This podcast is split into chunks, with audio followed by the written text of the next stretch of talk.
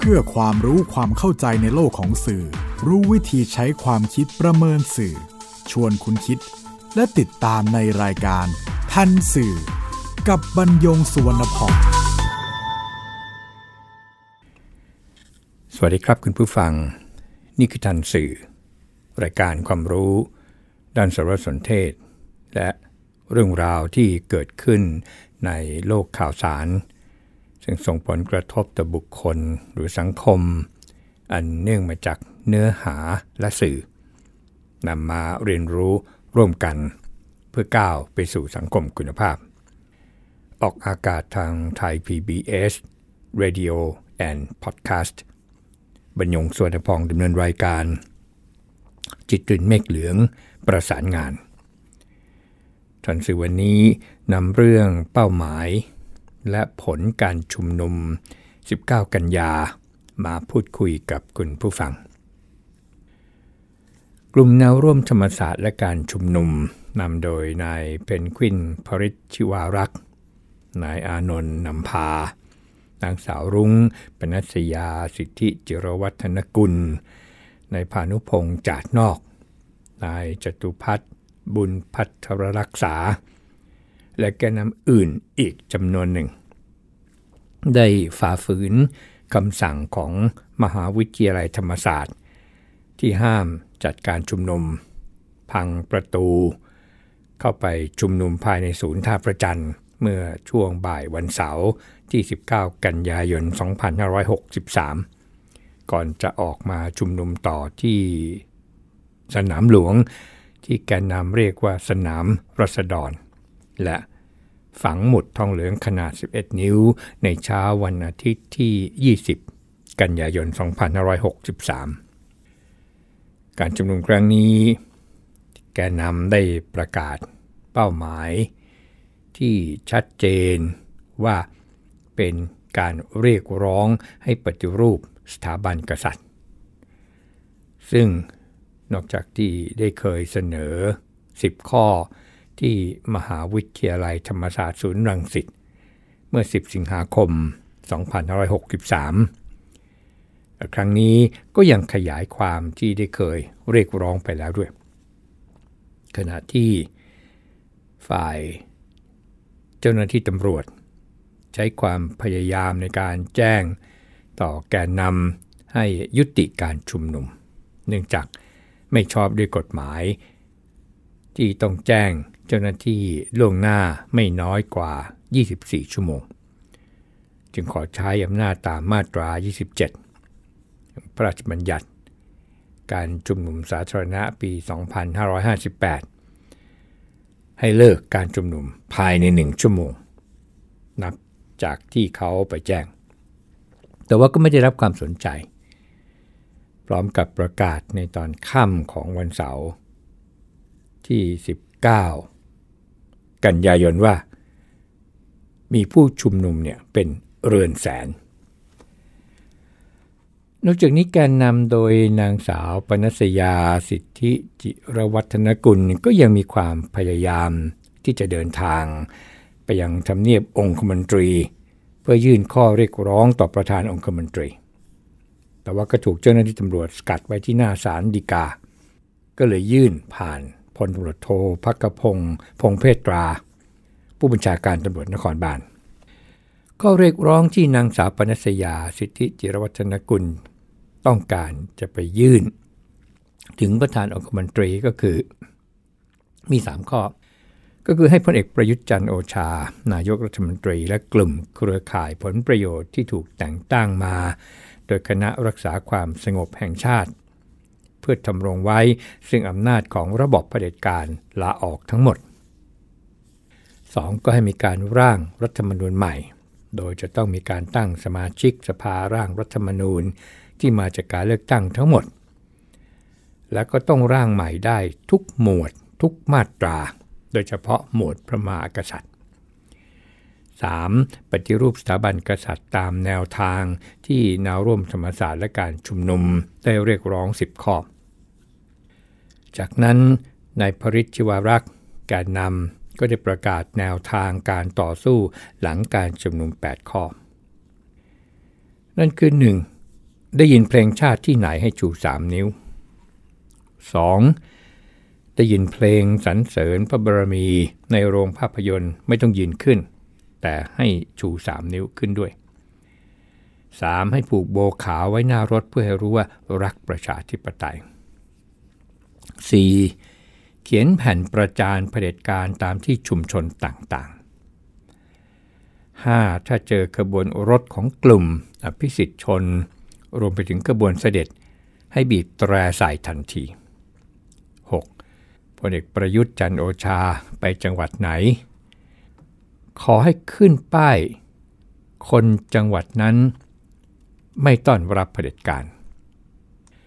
7. นัดหยุดงานประท้วงรัฐบาล เริ่มต้นจากลาพักร้อนวันที่ 14 ตุลาคมพร้อมกันทั่วประเทศ และ 8. ทุบหม้อข้าวเผด็จการ โดยเลิกใช้บริการธนาคารไทยพาณิชย์ ครับสรุปการชุมนุมของกลุ่มแนวร่วมธรรมศาสตร์ และการชุมนุมนมหาวิทยาลัยธรรมศาสตร์ศูนย์ท่าประจันทร์ และท้องสนามหลวงระหว่าง 19-20 กันยายน 2563 ดังนี้ครับ 1. ก็คือ มีเป้าหมายเน้นการเรียกร้องให้ปฏิรูปสถาบัน ไม่ใช่การเรียกร้องให้แก้ไข รัฐธรรมนูญเป็นหลัก 2. ผู้ชุมนุมส่วนใหญ่เป็นคนในวัยทำงาน ในจำนวนนี้เดินทาง เป็นกลุ่มๆมาจากต่างจังหวัด และก็แสดงตนเป็นคนเสื้อแดง ส่วนนักเรียนนิสิตนักศึกษามีจำนวนน้อยกว่า 3. ผู้มาร่วมชุมนุมในพื้นที่ครึ่งหนึ่งของท้องสนามหลวงที่แกนนำกล่าวว่ามีจำนวนกว่า 200,000 คน แตกต่างจากการรายงานของสื่อต่างประเทศ ที่มารายงานที่มาทำข่าว รวมทั้ง BBC สรุปทุกสำนักที่รายงานแล้วก็จะมีจำนวนระหว่างกว่า 15,000 คนถึงกว่า 20,000 คน และประมาณการดังกล่าวก็ใช้เกณฑ์พื้นที่ใช้สอยของคนเนี่ยนะครับ ต่อหนึ่งตารางเมตร 4. การชุมนุมภายในศูนย์ท่าประจันเป็นการฝ่าฝืนประกาศของมหาวิทยาลัยธรรมศาสตร์ที่ไม่อนุญาตให้จัด และยังเป็นการตัดโซ่คล้องพังประตูเข้าไป ซึ่งไม่ตรงกันกับคำกล่าวของนางสาวช่อพันิกาวานิช ที่ชี้ว่าเป็นนิมิตหมายอันดี ไม่มีภาพผู้ชุมนุมตัดโซ่ หรือพังประตูเข้ามหาวิทยาลัยธรรมศาสตร์ และการชุมนุมที่ท้องสนามหลวงก็เป็นการฝ่าฝืน พระราชบัญญัติการชุมนุมสาธารณะปี 2558 ที่ไม่ได้ขออนุญาตล่วงหน้า 24 ชั่วโมง แล้วคนในสังคมมีทัศนะ ต่อการชุมนุมในครั้งนี้อย่างไรบ้างนั้น อีกสักครู่ครับ คุณกำลังฟังรายการ ทันสื่อกับบรรยงสุวรรณพองหนึ่งในบุคคลที่ใช้สื่อสังคมแสดงความเห็น ต่อกลุ่มแนวร่วมธรรมศาสตร์และการชุมนุม คือนางวรวรรณธาราภูมิ ประธานกรรมการบริหารบริษัทหลักทรัพย์จัดการกองทุนรวมบัวหลวง เมื่อ 20 กันยายน 2563 ได้นำเข้าความเห็นของตนบนบัญชี Facebook ส่วนตัว เรื่องความคาดหวังกับความจริงเรื่องม็อบ 19 กย 63 ดังนี้ครับ ก่อนหน้านี้ข้าพเจ้าคาดหวังว่าจะได้รับฟังแนวคิดที่มีประโยชน์และอาจจะแตกต่างจากคนรุ่นหลาน อยากรู้จริง ๆ ว่าเขาต้องการอะไรถึงได้ก่อม็อบ และคาดหวัง ว่าแนวคิดเหล่านั้นจะนำพาไปสู่การปรับปรุง แนวปฏิบัติของชนชั้นปกครองได้ข้าพเจ้าคาดหวังว่าจะได้เห็นนักศึกษาขึ้นเวที แสดงวิสัยทัศน์ของตนต่ออนาคตของประเทศ ซึ่งต่อไปก็จะอยู่ในมือของพวกเขา เพื่อให้คนรุ่นเราไม่ว่ารัฐบาล สสทุกพัก สว นักธุรกิจทั้งหลาย รวมไปถึงพ่อแม่ ครูบาอาจารย์จะได้รับรู้ว่า ลูกหลานกำลังมีปัญหาที่ตรงไหน และเขามองพวกเราอย่างไรข้าพเจ้าคาดหวังว่าจะมีหลานหลานสักคน ขึ้นเวที แล้วถามถึงแนวทางของรัฐ ในการรับมือกับอนาคตที่ตนเองจะไม่มีงานทำ เพราะเทคโนโลยีที่มาทดแทนได้ เพื่อให้รัฐบาลนำไปเป็นโจทย์ที่ต้องแก้ไข ป้องกันล่วงหน้าอย่างจริงจังข้าพเจ้าคาดหวังว่าจะมีใครที่ตอกย้ำถึงความไม่เสมอภาคในกระบวนการยุติธรรม และความอ่อนแอขององค์กรอิสระที่น่าจะทำตัวไม่อิสระแล้วในหลาย ๆ กรณี ข้าพเจ้าคาดหวังว่าหลานๆจะเสนอแนวคิดในการเดินหน้าอนาคตไทยอย่างสร้างสรรค์ในมุมมองของเขา ข้าพเจ้าคาดหวังว่าจะมีคนพูดเรื่องข้อดี ข้อเสีย ของการมีสมาชิกวุฒิสภาแบบปัจจุบัน รวมไปถึงการนับคะแนนเลือกตั้ง ที่เอามาหารที่สูตรประหลาดที่ข้าพเจ้าไม่เข้าใจ ข้าพเจ้าคาดหวัง ว่าจะมีนักศึกษาด้านเศรษฐศาสตร์สักคนที่สามารถชี้แนวทางใหม่ ที่ปฏิบัติได้จริงเรื่องทุนนิยม การผูกขาดและความเหลื่อมล้ำข้าพเจ้าคิดเรื่อยเปื่อยไปจนถึงว่าจะมีนักเรียน นักศึกษาสักคน มาพูดถึงภัยอันตรายที่วัยรุ่นต้องเผชิญ ไม่ว่าจะเป็นเรื่องการถูกคุกคามทางเพศ เว็บการพนัน และยาเสพติด และข้าพเจ้าก็พบว่าความจริงที่ได้จากม็อบ ว่ามันคือความตั้งใจในการโจมตี บั่นทอนคุณค่าของพระมหากษัตริย์ มีเท่านี้จริง ๆ มีแม้กระทั่งจะให้แก้รัฐธรรมนูญเพื่อให้ในหลวงไปขึ้นศาลเมื่อมีการฟ้องร้อง และอื่นๆ รวมไปถึงกระทบกระทั่งทางอ้อมต่อพ่อหลวงรอ9กรณีสวรรคตของรอ8และอื่นๆ แล้วก็จบด้วยคำขู่ตามภาพแรกที่เป็นตอนท้ายคำปราศัย ของทนายอานนท์ท่านี่คือเป้าหมายของม็อบข้าพเจ้าก็ไม่หวังอะไรจากลูกหลานที่ชูสามนิ้วอีกแล้ว เนื่องจาก ข้าพเจ้าไม่เห็นคุณค่าของการจัดม็อบตามที่คาดหวังเลย รวมถึงไม่เห็นประโยชน์ของการจะสนับสนุน เพราะการฝังหมุดคณะราษฎรการย่ำยีสถาบันสูงสุดในแบบที่ทำมันไม่ได้ทำให้คนกินดีอยู่ดี ไม่ได้ลดความเหลื่อมล้ำไม่ได้ทำให้เกิดความสามัคคี ในหมู่คนไทยด้วยกันเลยสักนิด แถมยังไปช่วยผลักดันคนที่กำลังหงุดหงิดกับรัฐบาลทำให้เขาจำต้องเลือกข้างนายกรัฐมนตรีอีกครั้ง เพราะทนรับฟังพวกท่านก้าวร้าวต่อสถาบันสูงสุดไม่ไหวแปลกใจ ที่คนรุ่นใหม่ยังฝังใจกับพิธีกรรม ถึงขั้น ตอกหมุดคณะราษฎรอีกครั้ง ไม่น่าเชื่อเลยว่า จะทำอะไรไร้สาระแบบนี้ สรุปคือผิดหวังมาก ใครจะโกรธเกลียดที่ข้าพเจ้าคิดเห็นอย่างนี้ก็ตามใจท่าน แต่ก่อนคิด ก่อนออกความเห็น ข้าพเจ้าได้รับฟังได้ศึกษาข้อมูลจริงด้วยตนเอง แล้วคิดอย่างไรก็แสดงออกมาตรงๆตามนี้ข้าพเจ้าก็คงต้องแสวงหาแนวทาง แนวร่วม ที่คิดแบบเดียวกัน เพื่อทำให้เราพ้นจากวังวนอุบาททั้งหลายต่อไป เพราะว่าไม่สามารถฝากอนาคตประเทศไว้กับพวกท่านได้ ตามที่เคยคิดหวัง วรวัน ธาราภูมิ 20 กันยายน 2563 นั่นก็คือ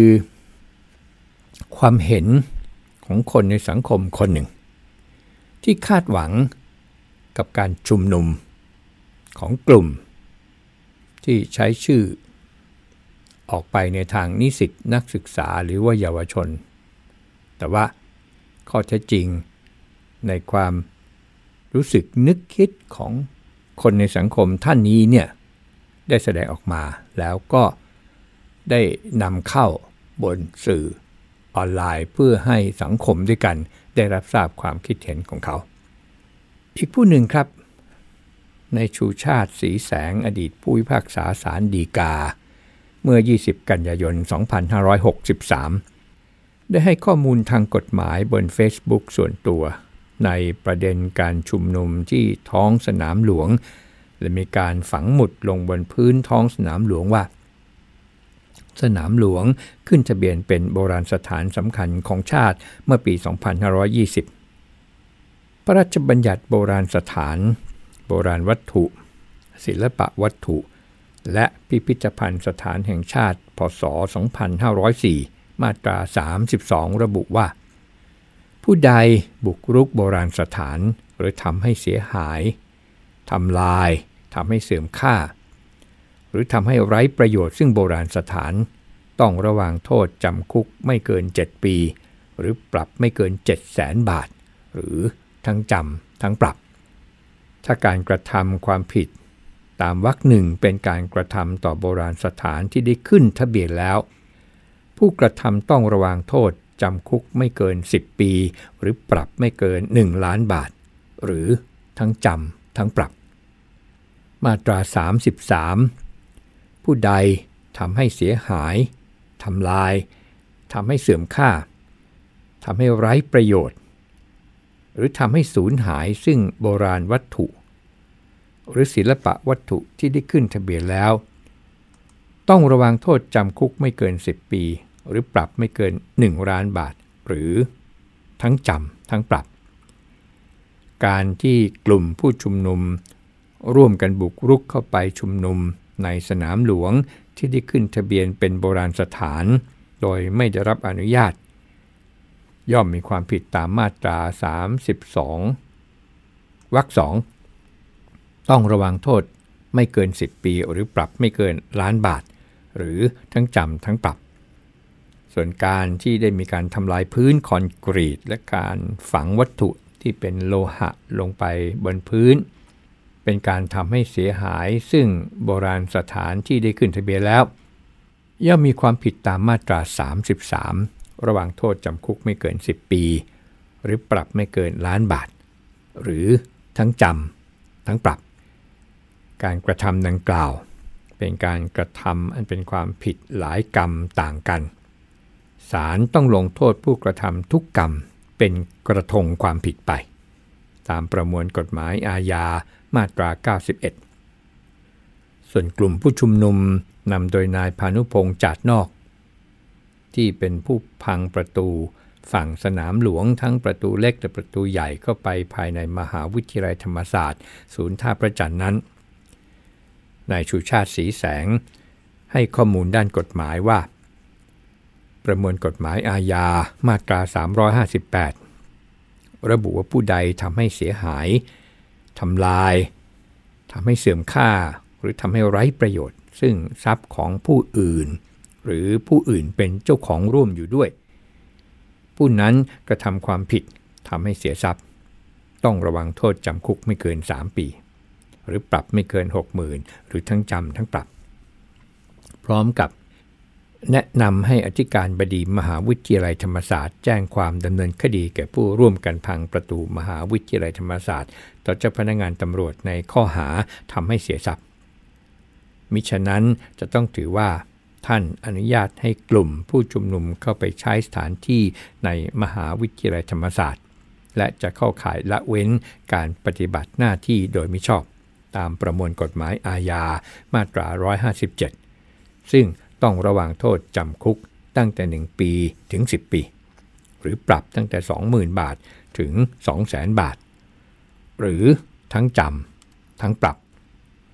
อดีตผู้พิพากษาสารดีกาชูชาติสีแสงยังได้ให้ข้อสังเกต 8 ข้อเรียกร้องของนายพริชชิวารักษ์แกนนำกลุ่มแนวร่วมธรรมศาสตร์และการชุมนุม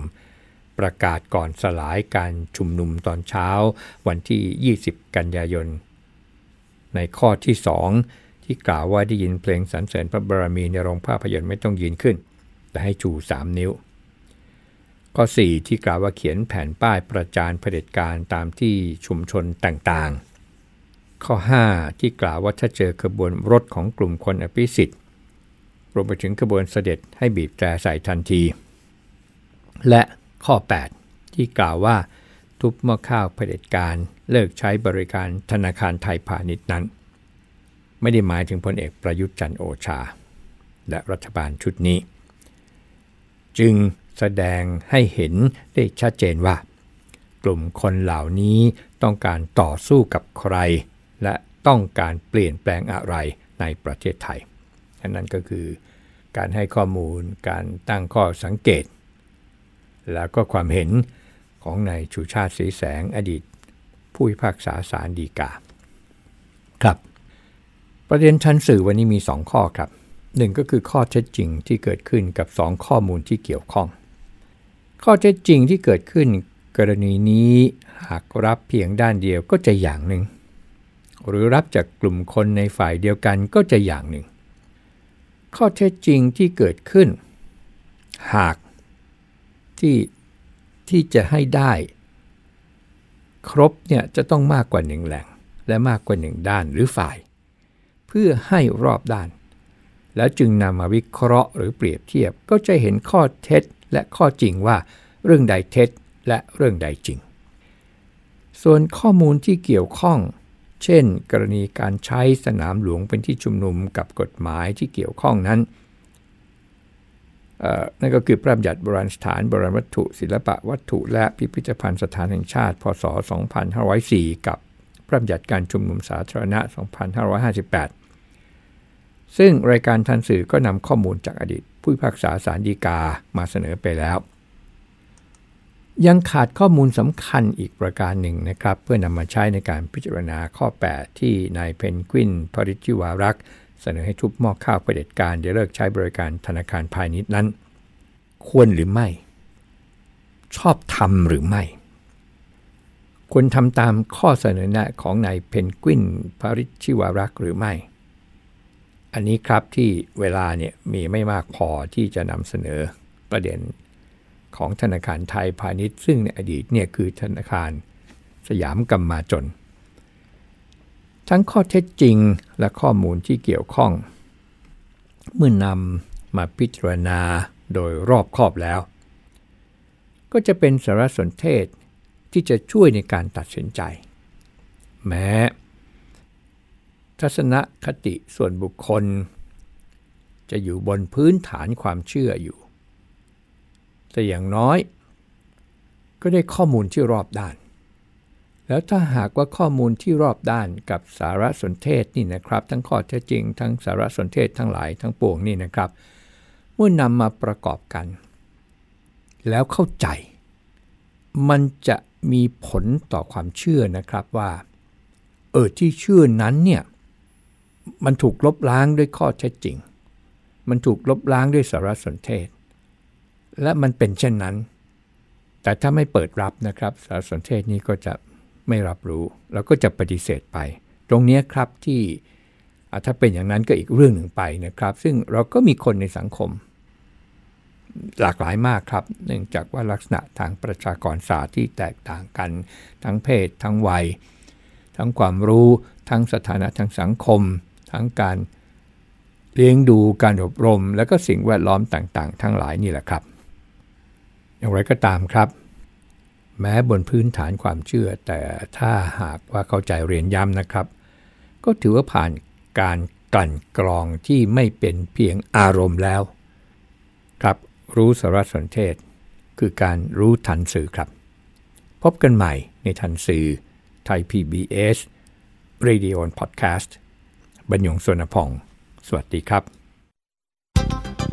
ติดตามรายการทันสื่อได้ทางไทย PBS Podcast เว็บไซต์ thaipbspodcast.com แอปพลิเคชัน Thai PBS Podcast และ YouTube Channel Thai PBS Podcast